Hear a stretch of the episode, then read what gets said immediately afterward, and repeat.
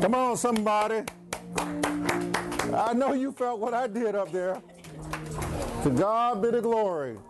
I declare I wanted to come out there and dance. That's what happens when the Spirit of God moves upon His children. He take chaos and make it into something beautiful. Amen. Did you notice during their rehearsal they couldn't get it right? But then before God, look what the Holy Ghost did, brought His children together. And Mr. David, you didn't know you were going to be a celebrity before heaven today, did you? All of them. to God be the glory. Come on, somebody. Tell God thank you. Woo, he's amazing. He's awesome in all of his ways. And I can't even imagine what it must have been like for those disciples to, to walk with Jesus constantly and to be in his presence every day. But that must have been something. And then to watch him ascend, to literally disappear from their presence in a cloud. I, I think I just would have laid on the ground and cried, Please don't leave me. Please don't leave me. but he said it would be to your advantage that I go away. Because if I go, if I don't go away, the Holy Ghost will not come. And you know what? He did go away. And the Holy Ghost came. And let me tell you, them brothers thought they had something. They didn't realize that when Jesus was here, he was the power of God on earth. Now the power of God is in them. And those brothers, did. whoa, and what we're about to see here in a few minutes is just absolutely wonderful of the power of God in men. The same God that told them, say, wait here in Jerusalem until you receive power from on high. Shall receive power from on high. Her old big mouth couldn't sing today, but wait the Holy Ghost hit and she started singing. Glory to God. Them sisters were singing. Miss Vicky, I mean, I can't do that. Let me stop. I'm supposed to be preaching. But to God be the glory. That's all right, Zora. You can put up with it. God is awesome in all of his ways. Amen. And old Carrot Top back there was just playing them drums. I can't wait the Marquise get it just show out for us. He's an incredible gifted man of God, incredible talents at his age.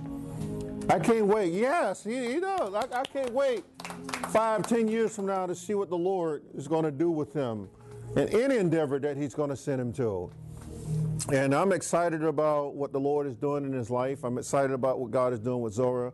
I'm excited what God is doing in all of our lives. Because I'm, I'm going to tell you, I've seen God move this past week in ways that we would have never thought in the spirit world. And uh, I don't mind getting out of bed in the wee hours like this morning when the Spirit said, Come here, son. And you get before God. And it's just wonderful to know that when I get here, God is already here. Amen. Amen. And as I'm traveling down the road, the Holy Ghost is traveling with me. That's something. Amen. That's why Jesus said it will be to your advantage that I go away. If I don't, the Comforter will not come. And just sitting up there in that old ugly van is the Holy Ghost right alongside me. Ain't God good? he don't care what you're driving. Amen. There's no shame in his game. you're his child, he's right there with you, even if you're riding on the back of an ass. Uh oh. Hello, somebody. And that's a jackass, just in case you didn't know it. so God is still God. Amen. I tell you, what, what's going to happen here if you allow the Spirit of the living God to move you in such a way today, I guarantee you, I'm more than certain that you will not go home the way that you came in. You hear me? If you allow the Spirit to fill you with God's Word today, under the anointing of the Holy Ghost, if you allow Jesus to speak to you, you're going to see yourself the same as, you, as His sons and daughters were back in the first century church. You're going to go, God, that's me. Yeah. I can do that, Jesus. I'm on it, Lord. Let's go, Holy Ghost. Let's go find somebody and talk to. And let me tell you, it's exciting when people yield to Jesus. It is, isn't it? It makes you feel really, really good to know that on God's collection day of the human race, they won't be rejected by Jesus. Because you remember, he said, if you deny me before men, I'll deny you before my Father and his holy angels. Okay? But if you go and open your mouth and that person begin to say Jesus and the tears begin to flow, you know that the Holy Ghost has spoken to their hearts and you say, oh, something is happening here. Something is happening in the spirit world because as God sees that person in heaven, so is that person being on earth. Right in front of you. You get to see a heart transformed right then and there. From old to new from an enemy of God to a child of God. Ain't God good? You get a chance to witness that right before you. And you know what? I, Mr. Dave, I can just see that old heavenly scribe that's writing the name in the Lamb's book of life, looking down, going, okay, come on, just a little bit more. Come on, you got it. You go, girl. Brandy Smith. There it is. And the devil get madder than hell. I just lost her no longer mine.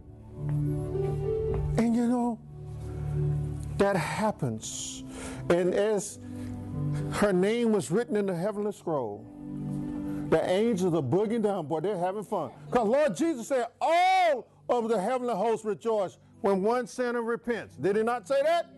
That means heaven is getting down because this person no longer belongs to the prince of darkness, but to the prince of glory. Amen? Woo! Did you know they partied in heaven over you last week? I'm telling you.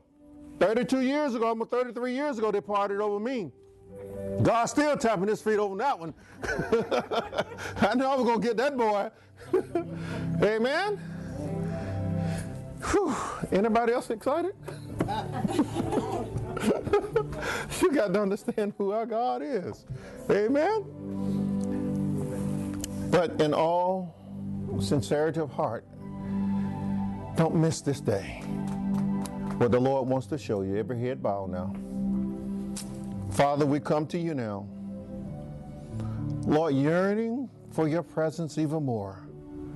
We're at your fountain of life, Lord Jesus, ready to drink freely and never thirst again by the Holy Ghost. And we're asking you, Lord, as we feast on your word, speak for your children are listening.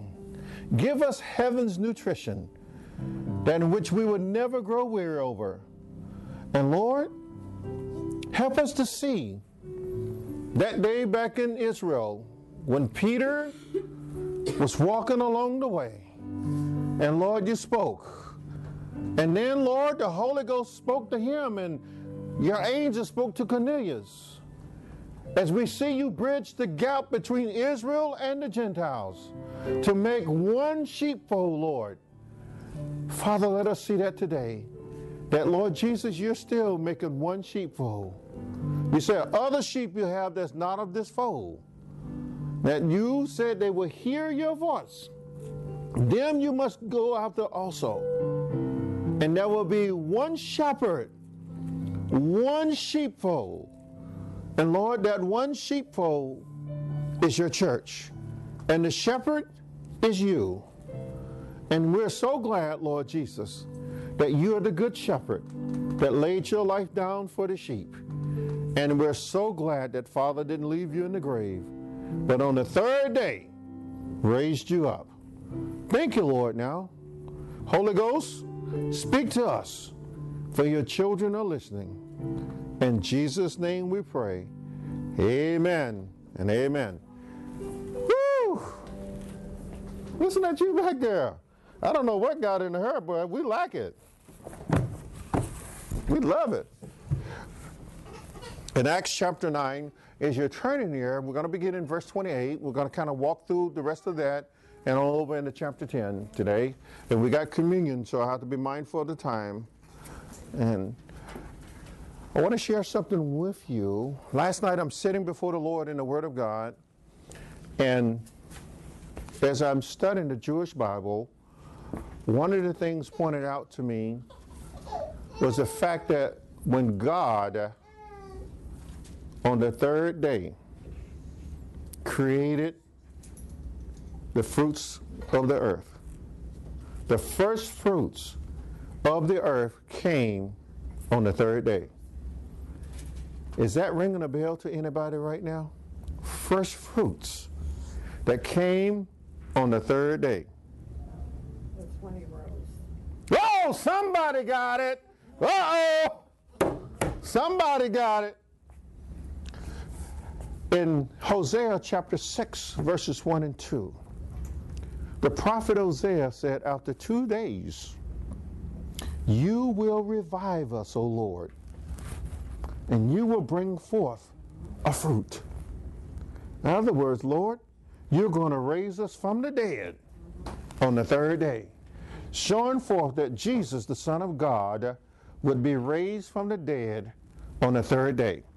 In John chapter 2, verse 19, Lord Jesus said, Destroy this temple. And the actual word in Hebrew there is not temple, it's palace. Destroy this palace, which means who, who, who dwells in a palace? A king. Uh oh, somebody else got it. okay? A king. Destroy this palace. And on the third day, I will raise it up. What was he talking about? Himself. Referring back to what Hosea had said in chapter 6, verses 1 and 2 about what? The first fruits. Paul would later write, and so would John, that Jesus was the first fruit of God from the from the dead. And I'm sitting there and I'm looking at all this coming together and I'm going, oh my Lord, something is about to happen with first fruits. Guess who's the first fruits of God? His church is his first fruit from among the world. His church.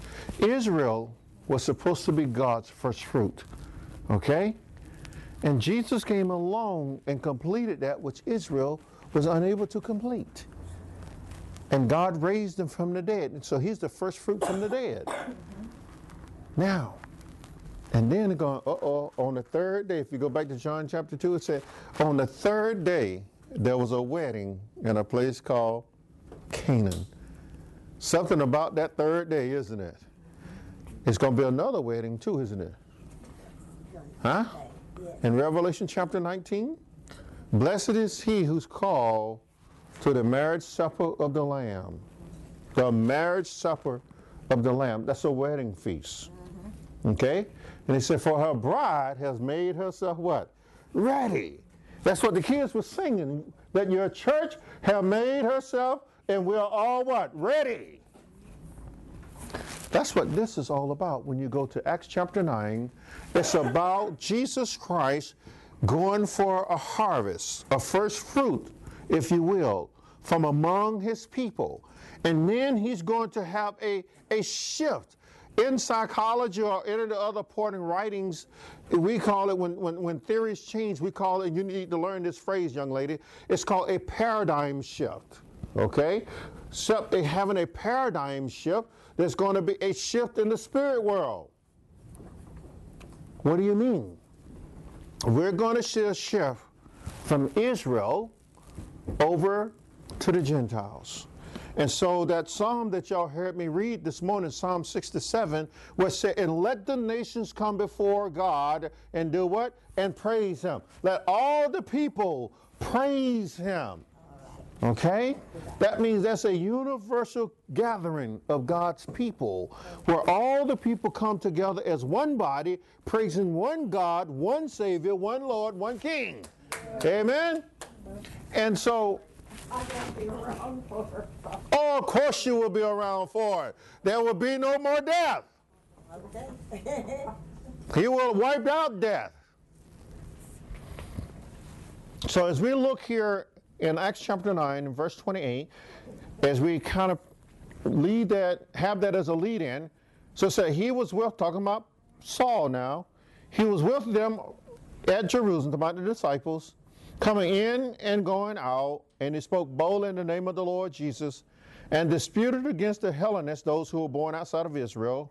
These were the uh, Greek speaking Jews, but they attempted to kill him. When the brethren found out, they brought him down to Caesarea and sent him out to Tarsus. In verse 31, I, I need you to see this very carefully. Then the churches throughout all Judea, Galilee, and Samaria had peace and were edified, and walking in the fear of the Lord and in the comfort of the Holy Spirit, they were multiplied. Here we have, you recall, Jesus is on the Mount of Olives. He's getting ready to send to the Father. And he gives his last command to his disciples. He told them to remain where? In Jerusalem. And he told them when they remain there, then they shall receive power from where? From on high. And then what was going to happen once they received power from on high as the Holy Ghost came upon them? What did he say was going to happen to them? What would they be to him? Do y'all recall? He said, Then you will be my witnesses. You see it in Acts 1 8, if you want to reference it. He said, You will be my witnesses here in Jerusalem, in Judea, and Samaria, and the what? The end of the earth. What just happened in Judea, Samaria, and Galilee? Did that scripture, was it not fulfilled? Was that prophecy not fulfilled? Did Lord Jesus just fill that prophecy? Because remember, the Jews did not want to go into Samaria. Why? Because there was an ugly history with Samaria. They didn't want to pour the pig blood on the altar in the temple almost 200 years earlier. And they, the Jews, pure Jews now, the ones with the pedigree, hated them. Okay? And then also because when the Assyrians came in a few hundred years earlier and conquered Samaria, they took majority of the population out of Israel, and the ones that remained, they imported, okay, other captives from other nations into the land of Samaria. And everybody know when you get boys and girls together, regardless of their color, what's going to happen? Babies. babies. And what kind of babies now? Mixed babies. Destroying the pedigree. That was another reason why the Jews did not like the Samaritans, because there was a mixed race of people. And so they did not want to go into Samaria. But you remember the woman at the well, at Jacob's well? Mm-hmm. What happened there? Lord Jesus did what? He talked to her. And she was surprised that she said, You being a Jew. Did you see the difference? Even though she was half Jewish. But she said, You being a pure Jew. You have no dealing with us Samaritans. Okay? She brought out the discrimination but she didn't know she was talking to God. And so, what happened? When Lord Jesus gave her the gift of salvation, the water in which she would never thirst again from, that woman dropped her water bucket, ran back to the village of Sychar, and did what? Told them. She witnessed. And the whole village came over the hill. And by that time, them 12 Jewish boys die-hard Jewish boys had come back. And guess what they saw? Jesus said, Open your eyes and look. He said, You say in two or three months is harvest. He said, Look, open your eyes now. The harvest is already white, meaning it's already ready for what? For gathering. Who was that harvest he was pointing to? The Samaritans. Woo! Come on, did y'all catching this? And what happened there? The scripture tells you and I that Jesus spent what? Two whole days with them. Mm-hmm. Whereas before, the Jews used to go all the way around Samaria to get back to Galilee. Mm-hmm. They wouldn't even go through there, and it was a shortcut, Mr. David. They decided that no, no, no, no, no, no. And you know that's some that's some bad stuff when folks don't want to be near you because of the color of your skin, because of your bloodline. Okay? And we still have folks like that today in the church. I don't want to sit by that black person or I don't want to sit by that white person. And you got to be kidding me. You say you're calling up on the same Jesus? You think he, he he's what, a spotted leopard? A little bit for white and a little bit for black over here and over there? Huh, a little bit for Mexican or, or Puerto Rican? What do you call it? Are you crazy?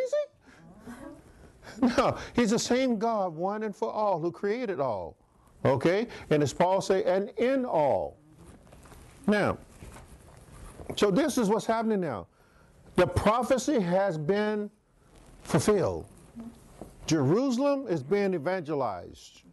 Witnesses, the disciples are witnessing heavy in Jerusalem.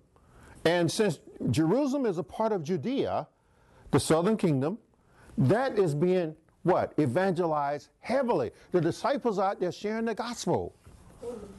Okay? They're now in Samaria. We see that from Philip with the Ethiopian eunuch.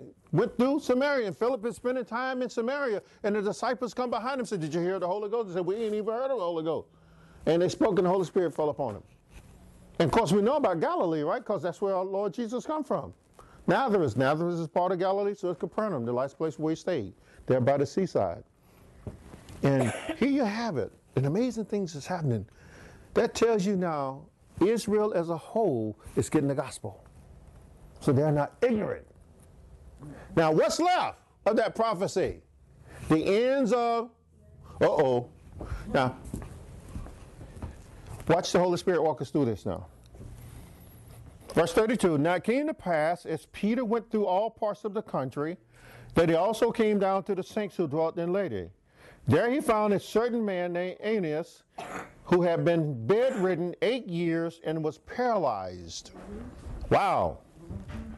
And Peter said to him, Aeneas, Jesus the Christ heals you. Arise and make your bed. Then he arose immediately. So all who dwelt in Lydda and Sharon saw him and turned to the Lord, or Sharon. We usually say the Rose of Sharon. It's actually pronounced as Sharon. Sharon is the low country, which actually now would be the Tel Aviv area along the coast there. Well, that was used to be called the Shephelah, the low country. And that's where Peter was in that region, giving the gospel. And what is the result of the miracles just took place there? What happened? The people turned to who? They turned to the Lord as a result of the miracles taking place. And that's what happened. That is what's supposed to be happening in the 21st century. That as the churches are performing signs and wonders and miracles, because the Holy Ghost has given us gift to do that, people are supposed to look at these gifts and turn to the Lord Jesus Christ. That's what they're there for. They're there as a witness for the Lord Jesus Christ. That's what the Holy Ghost has come to be a witness in you so that you can go and do the work. People see that and they go, Whoa, look at Christians. No, whoa, look at Jesus. Look at God. That's what it's all about. And so, if we're not focusing on it, then our focus is wrong. We need to go back, as we used to say, go back to the basics. Find out where we went wrong, allow the Holy Spirit to correct us, and then we move forward. So, Peter, if you notice one thing in this encounter that Peter had with Aeneas, this man that had been bedridden for eight years and paralyzed, mm-hmm. Peter did exactly what his Lord Jesus Christ did. He mimicked the actions of Jesus. He said, I say to you, except by him not being Jesus, he uses what? Jesus' name.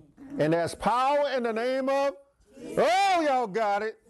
And as Peter used it, what happened? The man got up. And just as Jesus told the man at the pool of Bethesda that had been there for 38 long years, he said, Take up your bed and what? Walk. Go home. So Peter mimics his Lord. He says to the paralyzed man, I say to you in the name of Jesus the Christ, arise and pick up your bed, make it up, and go. You're no longer bedridden. Amen. No more. and people going, whoa, look at that. They said it to God. Right?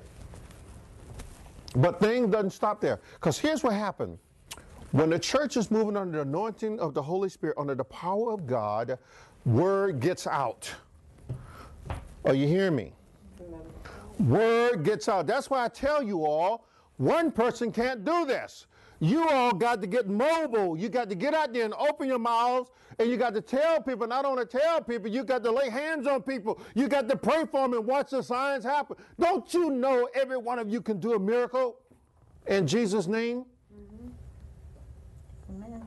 I don't I can't tell you the number of people who have come back and said to me, I had cancer.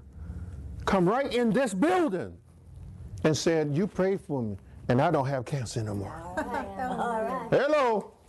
Yes. And, and I can't tell you how many times, miracle after miracle, that has taken place. But one person can't do it all. You all got to get out there. Clint, when he's riding his motorcycle, got to pull that thing aside and go and talk to somebody. And they're going to go, big old holler riding man filled with the Holy Ghost? You betcha. And I got something to give you. And it's more powerful than this, this, this motorcycle that I'm sitting on. I got the power of God in Jesus' name. Yeah. And I come to share him. All right. Okay? And you get out there and you share. I, I, I, some, some, some years back, I was in the hospital. My wife had taken an emergency room, had another heart episode, and and let me tell you, I had a nurse. He said, "Can I talk to you?" I said, "Yes." He said, "I need to talk to you in private." I said, "Okay." So we went to the side, and he started crying. He said, "I don't know what to do, preacher." He said, I don't know what to do with the gift God has given me. I said, What's that? He said, The Holy Ghost tell me to go and pray for a patient. He said, Go and lay hands on that patient, and that patient gets healed. Mm-hmm. He said, But I don't know what to do with it here. I said, You do what God tells you to do. You use it. And if God tell you to be quiet and go do it, you go do it because God know your job would be at stake. Mm-hmm. Okay? But God got big plans for you, man. You don't be bashful as you're being led by the Spirit. You go and tell. You go and do. And you go and be that person that God has called you to be. All right. And he said, okay. He said, I just needed those words of encouragement. Wow. Because he they the ones had just taken my my heart rate and they go, everything's good with you, brother. You can go home. You don't need to see the emergency room doctor. Hmm. Praise God. I'll tell you what happened to me last Wednesday. I was in for my annual physical, and as they hooked me up to the machine, you know how to take your, your blood pressure and all. All of a sudden, the machine went to flashing the sound of wah, wah, wah, and it was flashing extremely low heartbeat, a heart rate. And I'm looking, and the nurse looked at me and looked. She said, Has that ever happened to you? I go, I think so. And my heart rate was 49, Shelley. 49. And she said, Ooh. And you know what they did? They did an EKG. The doctor said, We need to lower your medicine. For the past three or four years, I've been asking God to wing me off that medicine. Okay. Yeah. You think maybe he just started? Yeah. I took my blood pressure this morning. It was 117 over 59 heart rate 72. Do you think that's perfect? Perfect. It's perfect. God is doing something in here. He? And they've lowered my medicine by 50 milligrams. And she said, We're going to check it again. If it keep going down, we're going to keep on lowering it. I'm going, God is answering my prayers. Amen. Is that not a miracle? At first, the devil said, I got him now. 49. Uh huh. We get ready to do something with him. And God goes, Uh uh. Not. I got this. That's my baby boy right here. Okay? And the prophet of God had said three, four months ago, she said, Your medication is making you sick. She said, You need to come off of it. And I've been praying and said, Lord, take me off. All right. And so here we have in verse 36 at Joppa there was a certain disciple named Tabitha, which is translated Dorcas. This one was full of good works and charitable deeds which she did. But it happened in those days that she became sick and died. When they had washed her, they laid her in the upper room, in an upper room. And since Lydda was near Joppa, and the disciples had heard that Peter was there, they sent two men to him, imploring him not to delay in coming to them. Then Peter rose and went with them. When he had come, they brought him to the upper room, and all the widows stood by him weeping, showing the tunics and garments which Dorcas had made while she was with them. But Peter put them all out. I get to it. And knelt down and prayed. Hold up now. See, when the word gets out that the man of God, a woman of God, is in the area and God is working through them, people gonna want to what? Be a part of it. And at this time, this was the most severe, the most extreme case of need. Someone had died. And not just someone, but someone that was loved, someone that was really cherished, and, and, and people wanted her back because she was a generous person. And they hate to see her gone. But all in the spirit, somebody had said, There's the man of God down in Lydia. Mm-hmm. Go and get him. And Peter, under the anointing of the Spirit, goes down to Joppa. Remember, Joppa is along the coastline. Am I right, Mr. David? Not far away. So Peter goes. He goes and he gets there. And see, the devil hate to see God get the glory. Uh-huh. Okay? What he wanted to have was professional mourners there, wailing and lamenting, okay? Oh, she's gone, and making a whole scene of the situation. But the man of God had other ideas because he knew what his God was about to do. So this proved that it wasn't him that was doing the raising from the dead so that people would not glorify him. You know what he did? Get out. He put the devil in his place right away. Get out. And he was left alone with the corpse. And what happened next? You got to follow to see. And so, he knelt down and prayed. And turning to the body, he said, Tabitha, arise. Just like his Lord said to who? Lazarus. He's mimicking his Lord. We can do it today. If we weren't so afraid and gun shy and listening to people tell us, no, God is not raising people from the dead today. Well, that's not what's happening in Africa. It's not happening what's happening in South America. Are you hear me? You ever heard of Evangelist Reinhard Bonnke? Go Google him and see how the Holy Ghost is working through that brother. God gave this brother the entire continent of Africa to minister to. And he probably have ministered to, to 10 times the people Billy Graham have. Yes, we don't hear about it over here, do we? Reinhard Bonnke is from Germany. He speaks English better than you and me. But when that brother speaks, you can feel the power of God coming through him. His daddy was a preacher. And he went to his dad and said, I think God wants me to be an evangelist. And his dad said, Uh huh. Yes, he does. and that brother became obedient. And he has spent most of his life in Africa. Powerful man of God. And the Lord Jesus Christ used him to raise a man from the dead. So don't tell me it's not happening in the modern day time. Excuse me, postmodern. And so, Peter, under the guidance of his Lord Jesus Christ, remembering that greater works than these you shall do because I'm returning to the Father, and in my name you will cast out what? You will cast out demons, and you will heal the sick, and you will raise the dead, and you, if you drink anything poison, it shall not hurt you. Peter remembered that from the last chapter in the book of Mark, as Mark records it. And this old fisherman, who doesn't have much education according to some, but you read his writings, they're very difficult to follow. Sound like a very wise man to me. What's he doing? He's exercising all the gifts of the Spirit in Jesus' name, giving God the glory with the works that he's doing. That's how God is glorified. Jesus said, When you ask the Father in my name, not only is the Father glorified, but the Father glorifies me. Hmm.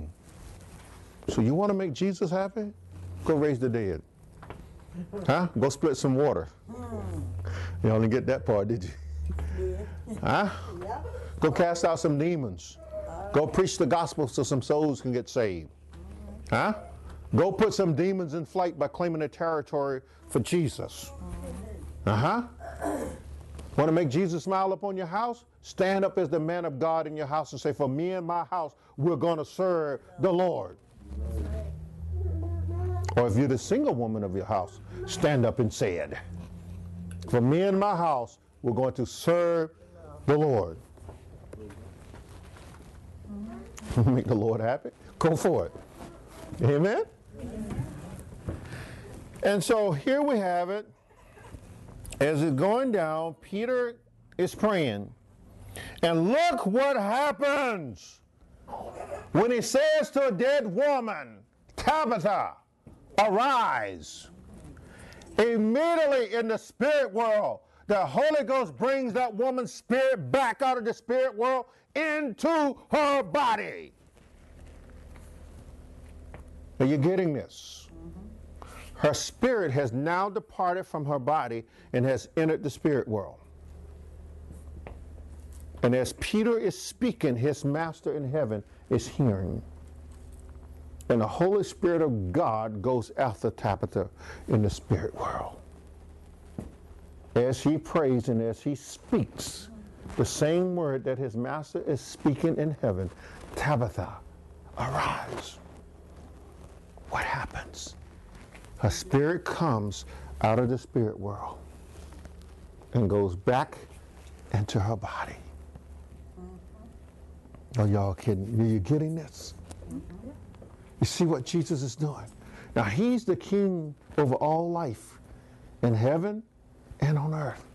He knows what's going on, and He knows where every spirit is, and He knows how to bring them back. Amen. Or He knows how to keep them from going. Amen?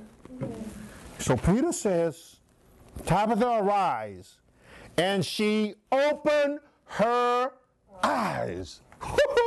Glory to God. Do you see Jesus at work? M- m- Man, oh, glory to God. Man. Right here. And she opened her eyes, and when she saw Peter, she sat up. I think it would have been me, I'd have started dancing right then and there. I'm telling you, glorifying God. They're going, what's wrong with that nut up there? Oh boy, me, we would have been having a good time in the Holy Ghost. Amen? She's alive! She's alive! She's alive! That's just because I'm stupid. okay? I'm stupid for Jesus. And so, now notice, the enemy of God did not have one witness in that room. Amen? Amen. Not a one to hinder the works of the Lord. Not a one because of the denomination saying uh, there's no such thing as raising people from the dead. Man don't have that gift anymore. Huh? No person now can refute the evidence. Can you imagine just sitting there, Chrissy, you're praying for someone and you know this person is dead. Okay? And in the name of Jesus, Tabitha, arise. And she opened her eyes and looks at you.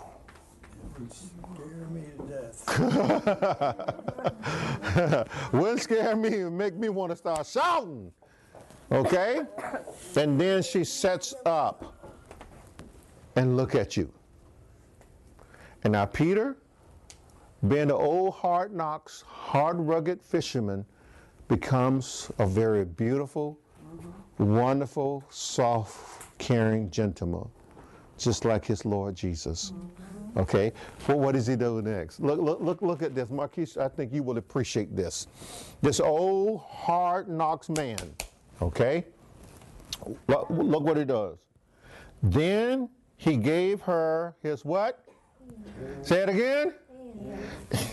Do you see the gentleness of that? He gave her his hand and lifted her up. He's been a man, Crystal. A godly man who just raised the dead in Jesus' name. And he reaches out his hand and he takes this lady by the hand and lifts her up. And I can see God go, That's my boy. You go, Peter. And Lord Jesus go, God, Father, you gave me a good one there because he's after me. Okay? Every child of God is made after the image of his son Jesus. And every daughter. There was a woman back in the 70s by the name of Kathryn Kuhlman who had a powerful healing ministry. Powerful. Kathryn Kuhlman would have crusades where thousands upon thousands would come, and literally hundreds would get delivered and healed in her service. And she had such a anointing of the Holy Spirit. And, and she would weep on stage begging people, do not quench the Holy Spirit. She said, because he's all we got. Do not hurt him. And the Spirit would just move all over that place. And whatever infirmities people had when they came, they didn't have it when they left. Yeah. That woman was anointed. But you don't hear the big churches and big denominations putting that out there so people can know. What they were doing, they were trying to shut it down, saying no. And some even call some of that work white magic. Or she not, they are not worshiping the same Jesus of the Bible. I said, mm-hmm. On the day of judgment, you will give an account for that because you just blasphemed the Holy Ghost. All right. That's the work of the Holy Spirit and people are being healed in Jesus' name. And no talk called white magic. That's a lie from hell. Hmm. And now, then he gave her his hand and lifted her up, and when he had called the saints and widows, he presented her alive. All right, Brother Million, go get them. Bring them in here. They got to see. They got to see. Here she is. This is the evidence that Jesus Christ, the Son of God, is not dead, but he is alive. Because he lived, she lives. That's the evidence. Just woke you up, didn't I? Amen. She lived because he lives. If Jesus was still in the grave, Tabitha would still be dead. You hear me? That's the evidence that the power of Jesus, that he's alive, Crystal. He's alive.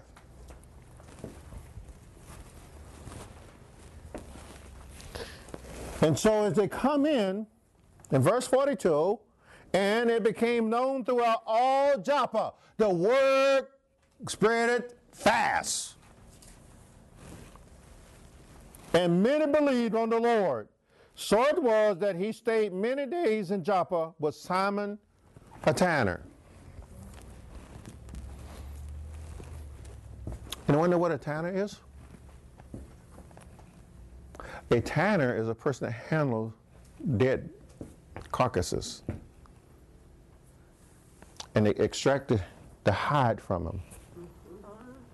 And they make leather goods tents, shoes, belt, purses. Okay? Now, what's wrong with a tanner? Biblically. They handled the They handle what? carcasses. And they became what? Unclean. Uh-huh. And you being a Jew were not supposed to be hanging around. Unclean. Uh-huh. But this die-hard Jewish man stayed with a tanner. Showing that in the name of Jesus, God's people are not unclean. Amen. Not unclean. I wanted to get to our sermon for today. That was just the backdrop. Which is in chapter 10. It look like y'all gonna have to wait the next week on that one. and so, Marie thought that was funny. Just warming up. It's just, God is good all the time. And so here you have, stay here in Jerusalem until you receive power from on high. And then you shall be my witnesses mm-hmm. in Jerusalem, Judea, Samaria, and then the rest of the world. Chapter 10 is the absolute prelude into the rest of the world.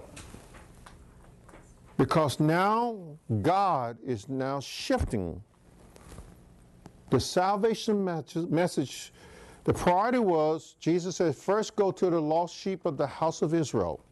Remember reading that? I, I know y'all read your Bible. Mm, Say, okay. I don't but one exception in here because she's a little baby in Christ and she's going to grow. The rest of y'all should have said, Amen. All right, I'll quit picking on you. So go first to the lost sheep of the house of Israel. Salvation is of the Jews. Jesus told the Syrophoenician woman that came to him and said, Will you heal my child? And Jesus says, Not meant to cast the, the kids' food to what? To dogs. Gentiles were called dogs, a very detestable animal during that time in Israel. She said, Yeah, but even the dogs eat the crumbs that fall from the master's table. Yeah. Oh, some of y'all are tracking today, boy. Krista, they're reading. Hey, Amen. I must have just shook them up. and so here you have it Jesus to Go. Your faith has made your daughter whole. And when she gets back home, by the way, uh, just in case you didn't know, that's modern day Lebanon, the woman was from. Okay? So she arrived back home and find her daughter what? Healed. But Jesus got greater works for you, Zora. You don't know what God has in store. You may have the ambitions to find the, the cure for cancer. By the way, uh, Israel have now found a way to cure cancer, prostate cancer, in 90 seconds. Uh, Did, did, did y'all hear me? Israel now cures prostate cancer in 90 seconds. Go look it up. And so, God's people, if you listen to God, no matter what your ambition is, if you follow the Lord Jesus Christ, those greater works He will do. It's hot in here. Somebody turn the, the air conditioner off for me. Must be Shelley. She must be cold. No, the Thoreau told me they were cold. Up here burning your papa up.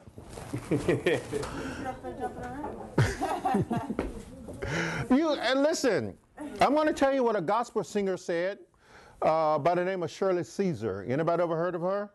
Yes. Okay. Shirley Caesar said when she was a small girl, they liked to play church in the backyard. And she said her mama would get at them about that. And so this one day, she told her brothers and sisters, come on, we're going to play church. And she was going to be the singer, and her brother was going to be the preacher. And so they got out there and they got to going. And she said she started calling Jesus.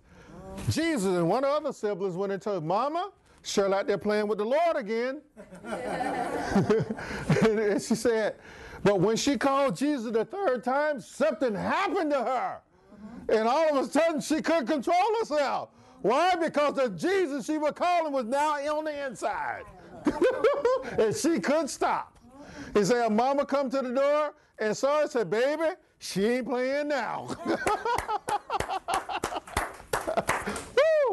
And the moral of the statement is that you can't call Jesus too many times. Anytime you come in contact with Jesus, something's going to happen to you. Okay? You're not going to remain the same. And that's what, that, uh-oh, got a witness back there. And that's what it's all about, everybody. When you come in contact with the Lord Jesus Christ, you're not going to remain the same. Yeah, you some old habits may linger, but after a while, the Holy Ghost will help you put them to death. Amen? And you'll find yourself, going, wait a minute. I, that's not Christ like. I'm walking away because I love Jesus. That's what he does. And he grows you. He grows you. He grows you. Just like he was doing me last night, sitting about the, oh, on the third day, there came the first fruits of the earth. And on the third day, God's Son rose from the dead. He was the first fruits from the dead. And uh, uh, Paul will say he's the firstborn from the dead. Meaning, another way to say first fruits. And so, given all of that, what happened in Lydia, what happened in Joppa, and what will soon happen over in Caesarea, it's all because of what Lord Jesus sitting in that upper room on the night in which he was betrayed. That night, the Lord Jesus Christ, you can go and play for a moment. He would do something that would literally change the way Passover is done. Because by tradition, for hundreds of years, the Jews have done Passover, Brother David, a certain way. But that night, that evening, Passover would be done differently. Never before had they had a man sit there and tell them, This is my blood. Are you hearing me? This is my body. Take and eat. Take and drink. They must have thought, well, we need to run him. yeah, he done lost his mind. We need to run him out of town. But you know what? They didn't. Because early up in a place called Capernaum, when he had said that the day after he had fed the 5,000 over in Bethsaida, the people at Capernaum said, you done lost your mind. How you going to give us your, your flesh to eat and your blood to drink? Are you crazy? We ain't going to follow you. And that's when he gave them the great discourse called the bread of life. And understanding all of this, the Lord's table was set that day, and they had already finished their main course. Are you all aware of that? What followed was afterwards. This was literally the gateway to heaven. Uh oh. Not just so that one person can offer sins for people who will continue in sin. What it was about to happen, what it was about to do that night, will give the men something that they didn't need a priest to do for them. They didn't need to go to a high priest once a year. They were receiving something in which they can do themselves, something which you can do at your own supper table with your own families.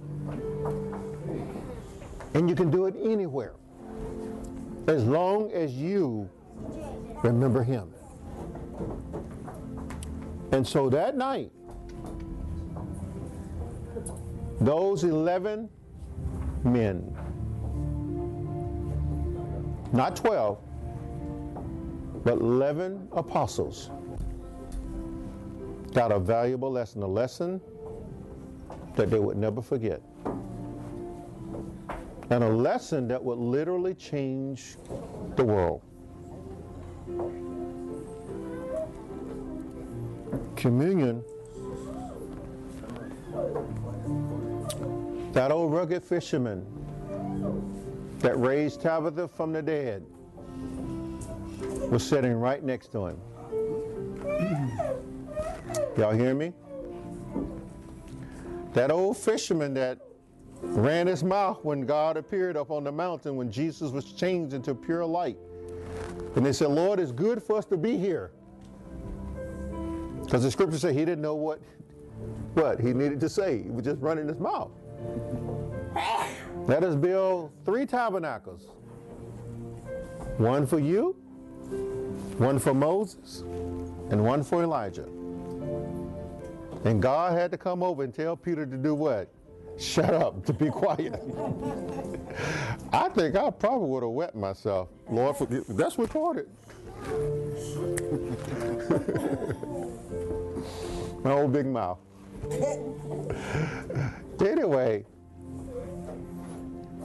but there Peter shaking on the ground, along with James and John, because they've never seen Jesus like this before. Pure light. Pure light. And they never heard God rebuke anybody. He told them to shut up. Listen to him. He said, This is my beloved son. Listen to him. And so, that old fisherman, along with James and John, the two brothers, known as the sons of thunder, they're at this supper and they're listening. They walked with the master for three years now, three and a half years. Then he's shown them everything that they needed to know. And Peter would later write in 2 Peter chapter 1, he said, God has given you and I all the power we need to live godly. Forever. I mean, we don't need to go back for a second feeling of it. Because the godliness that God has for us by Christ Jesus is for eternity. And so when the Lord went to the cross that night, or the next day, shall I say, there wasn't a temporary thing.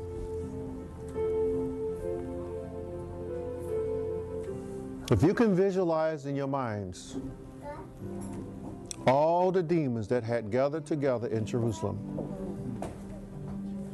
that night, all of them that had gathered around that house. That night when the Lord took this blessed bread, mm, there came in the door the chief prince of darkness. He walked in just like you're sitting here now, ready to partake in the Lord's Supper.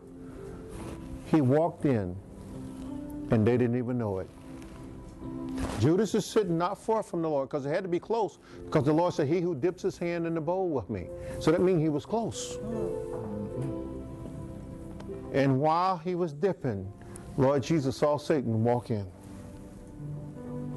And as the Lord called Judas out that night, he said, The one who's dipping, that's the one who's going to betray me.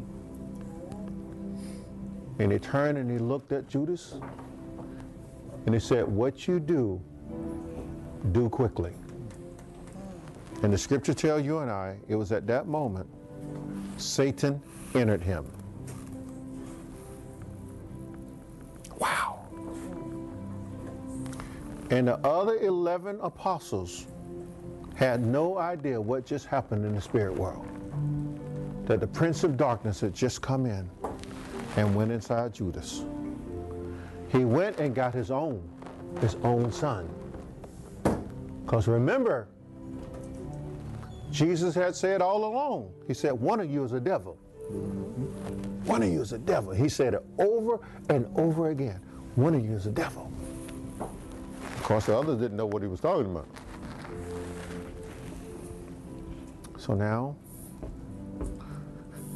Judas and Satan gets up and leave. There's one body, one entity. He's now unified with God's greatest enemy. And he walks out.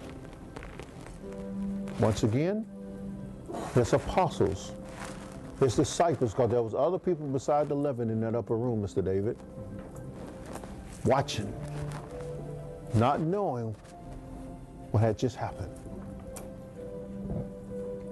And that's when the Lord, he gets up. He takes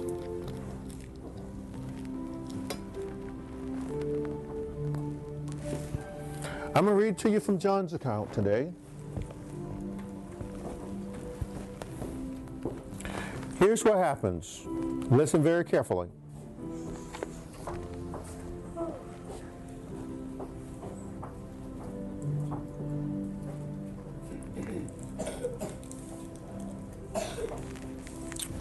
This is the night in which the Lord Jesus Christ was betrayed. Children, I need you to hear now the word of God. Listen to the word very carefully. Give me your undivided attention. You need to know the full story behind that Passover meal that night and what took place nearly 2,000 years ago so that you and I could be inaugurated into God's family by God's very own Son, Jesus the Christ. So when Jesus had said these things, he was troubled in spirit and testified and said, Most assuredly I say to you, one of you will betray me. Then the disciples looked at one another, perplexed about what he spoke. Now there was leaning on Jesus, Jesus' bosom, one of his disciples, whom Jesus loved. Simon Peter therefore motioned to him to ask who it was of whom he spoke. Then, leaning back on Jesus' breast, he said to him, Lord, is it I?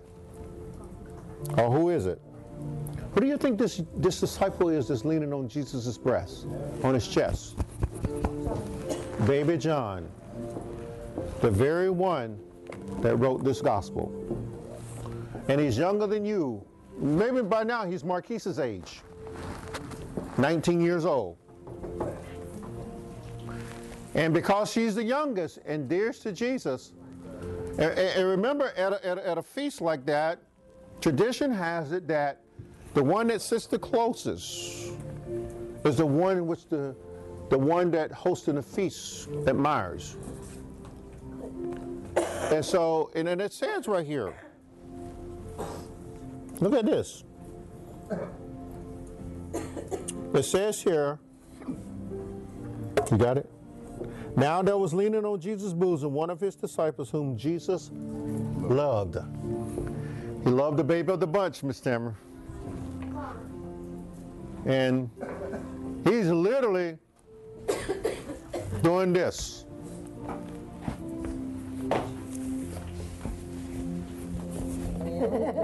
All Don't rub the hair off. and so he's leaning on Jesus' bosom. You see this, kids? He's leaning there and he looks up at him and says, Who is it?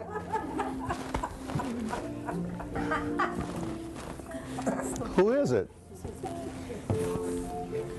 So baby John asked him, who is it? I mean, you know, kids, they don't have any fear. And guess what the master says to him? Then leaning back on Jesus' breast, he said to him, Lord, who is it? Jesus answered, It is to whom I shall give a piece of bread when I have dipped it. So that was a bowl with dipping sauce, was probably olive oil with spices. And it takes the bread, and it's on the table. And Judas, you get to play both roles. He goes and he dips with Jesus in the same bowl, signifying to the rest of the disciples, this is the one who's going to betray me. But they missed it. They missed that wonderful wisdom from the Lord. He gave it to Judas Iscariot, the son of Simon. Now, after the piece of bread, Satan entered him. So, for a small moment, for a brief moment, a short period of time, look at me, kids. For a short period of time, Emma, don't eat it.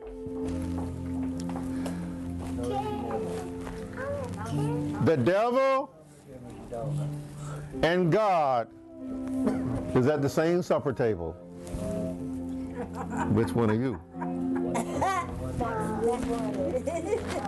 He knew that was coming. So, Crystal, no one in their wildest imaginations would have imagined that God and Satan would be at the same supper table. Amen? And no one would ever thought that the devil would be bold enough to walk in a prayer meeting the Lord is having. A feast. So he was bold. Only because God allowed it. Because the time was right. So the Lord's Supper, you're getting a very good lesson today because I felt the Holy Spirit, I need to teach you this way today.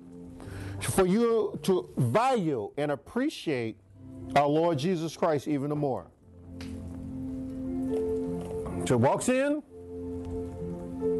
and now they're going to have a conversation. When was the last time in Scripture we see the Lord and the devil having a conversation? In the wilderness, during the time of temptation. Okay? And at that time, who was doing the leading? Satan. This time, who's doing the leading? Hello, somebody. You ready to learn? And so Jesus said to him, What you do, do quickly.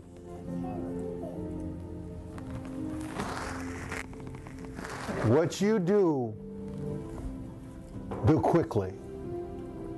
Was he talking to Judas? Or was he talking to the devil in him? He was talking to Satan, and Judas was now no longer in control of his body, of his faculty, or anything. He was now a pawn of Satan. Guided by who? By Satan. So Jesus is now talking to Satan in him.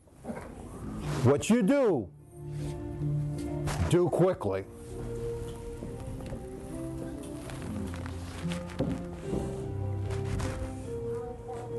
And you know what? The angels of God, Michael and Gabriel, those chief babies of God, those wonderful servants of God, those great warriors, the hands are tied. Nothing they could do, Crystal, but watch.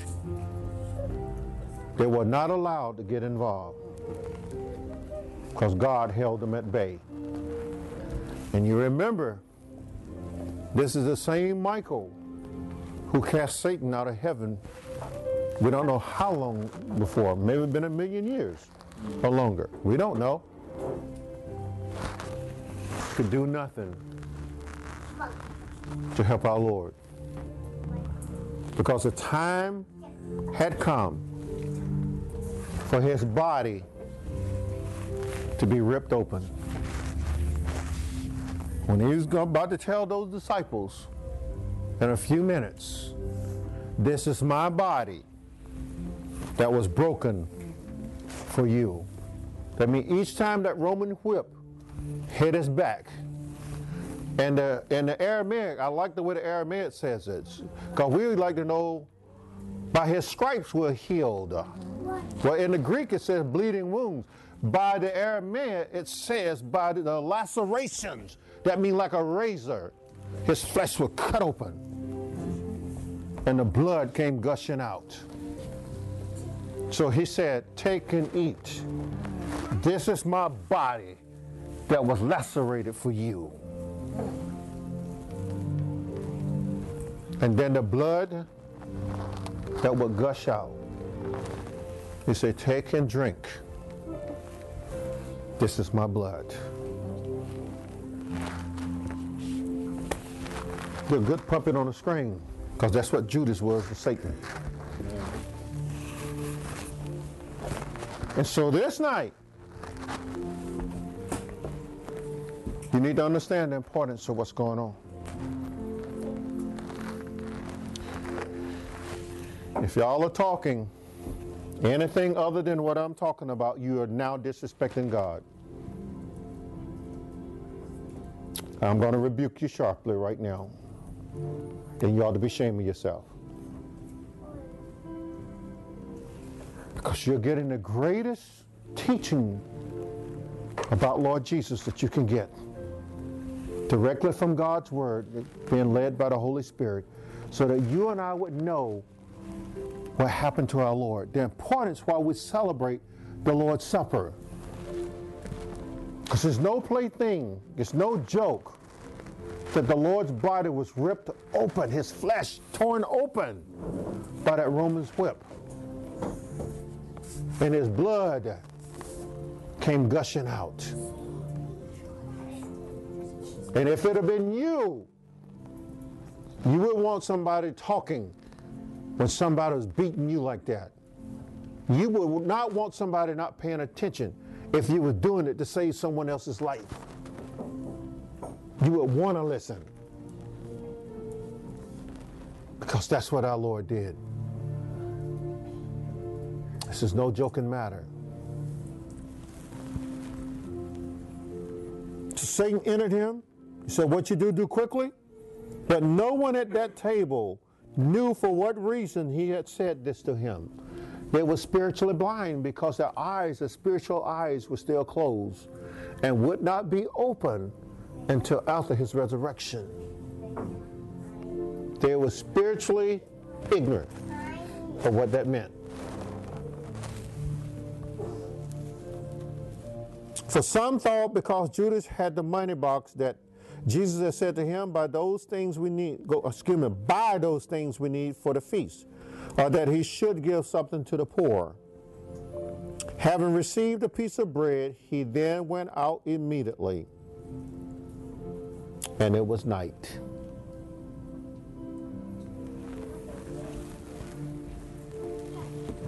So that night, sitting there with the oil lamps burning, that some of you have seen, something similar.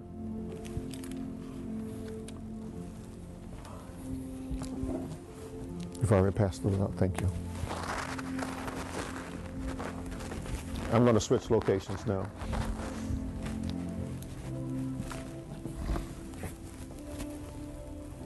They have several different types of oil lamps, and these actually have real oil, olive oil in them. They would have had several of these burning in that upper room.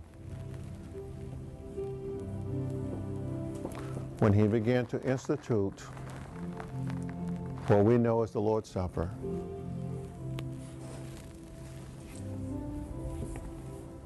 You can pass it, let them see it. It's actually got real olive.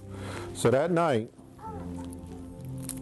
he took the bread, which would have been unleavened bread. It would have been flat, with no yeast in it, so it wouldn't arise as we like it.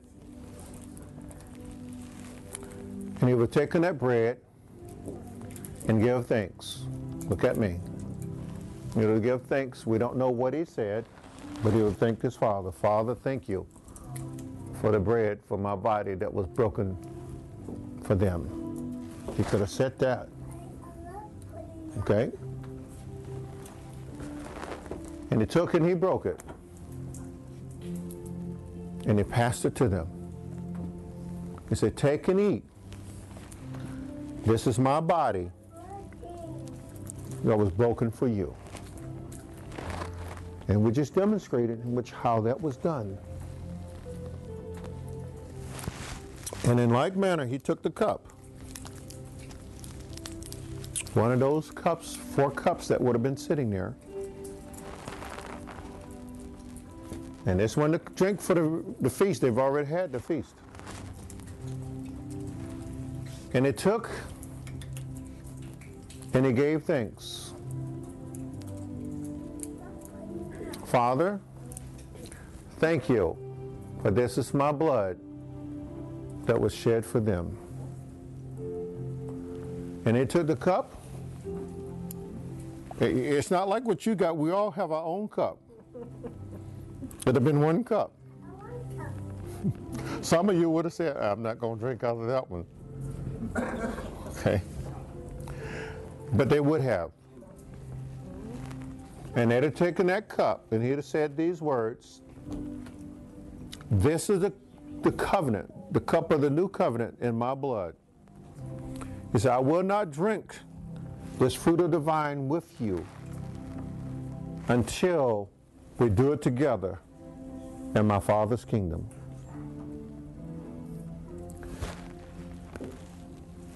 You felt that too? huh?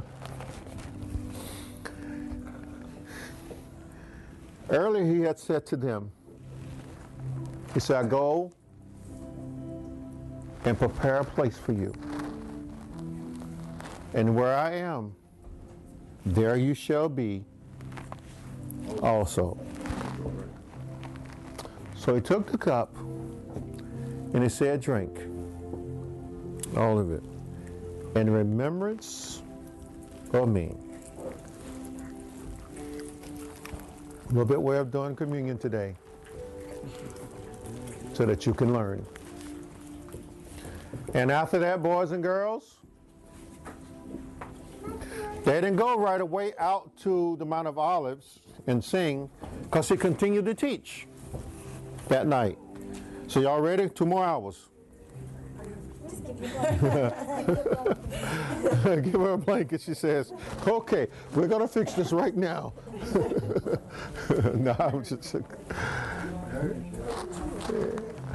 And so, what an amazing thing! And these apostles who were out in Joppa and Lydda, in Judea, Jerusalem, Samaria, in Galilee, and soon to be Caesarea. Okay? They would have known what this meant. And they would go and they would do the same thing with perfect strangers. And they will explain this. And those strangers would listen. And they would take that to heart. And that old rugged fisherman will explain that if there's no shedding of blood, there's no forgiveness of sin. Had Jesus had not shed his blood, you and I would not be forgiven by God. So all those strangers would have understood that. As these apostles stood under the power of the Holy Ghost and shared this gospel of the kingdom. And men and women and boys and girls, listen up to me now, boys and girls, as we get ready to close out this, would certainly appreciate God sending his son Jesus to us and him dying for our sins. And when that when those fishermen would say, Are you now wi- willing to give your life to Jesus? Not say a little prayer for salvation. He said, Give your life over to Jesus. That means you no longer live for yourself, but live for Him. Those people in that room, or wherever, if they're down by a river, in some cases with the Apostle Paul, they would have done that without hesitation because they knew what it meant. And so I caution you today be very careful about your walk with God and Lord Jesus Christ. Don't take it lightly. And stop treating each other like garbage. Love one another. Okay? We are the family of God. We're going to be spending eternity together. Lord Jesus said so. In a twinkling of an eye, we're all going to be changed and we're going to become like angels, spirits. And we'll never die again. Oh, y'all just shaking. okay. So, with every head bowed, these deacons are going to pray for you as we close out this worship service today. In Jesus' name. Father, we humble ourselves before you. Thanking you for the powerful word of what our Lord Jesus has done for us. Lord, that debt we could not have paid no matter what. It had to be by Him and Him alone because He was perfect. Father, we thank you for the word and Lord, we thank you for this beautiful day that you've given us and the days to come that we can also reflect to people your Son, Lord Jesus. Be with us, Father, in Jesus' name. Amen. Amen.